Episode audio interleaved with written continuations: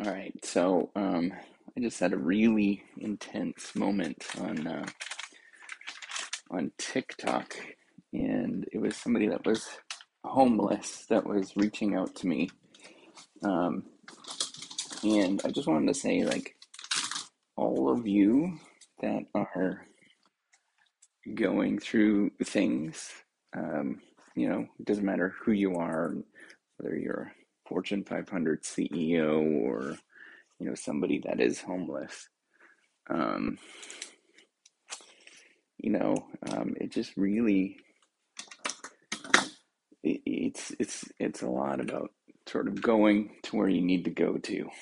and addressing those things that you need to, to address and taking those slow and steady steps. That's all I want to say. I know it's like a tricky time at this moment with, um, you know, it's December twenty-fourth at this moment, so it's a tricky time for some people, but, you know, just just go to the things that you need to go to and address those things one step at a time. That's it.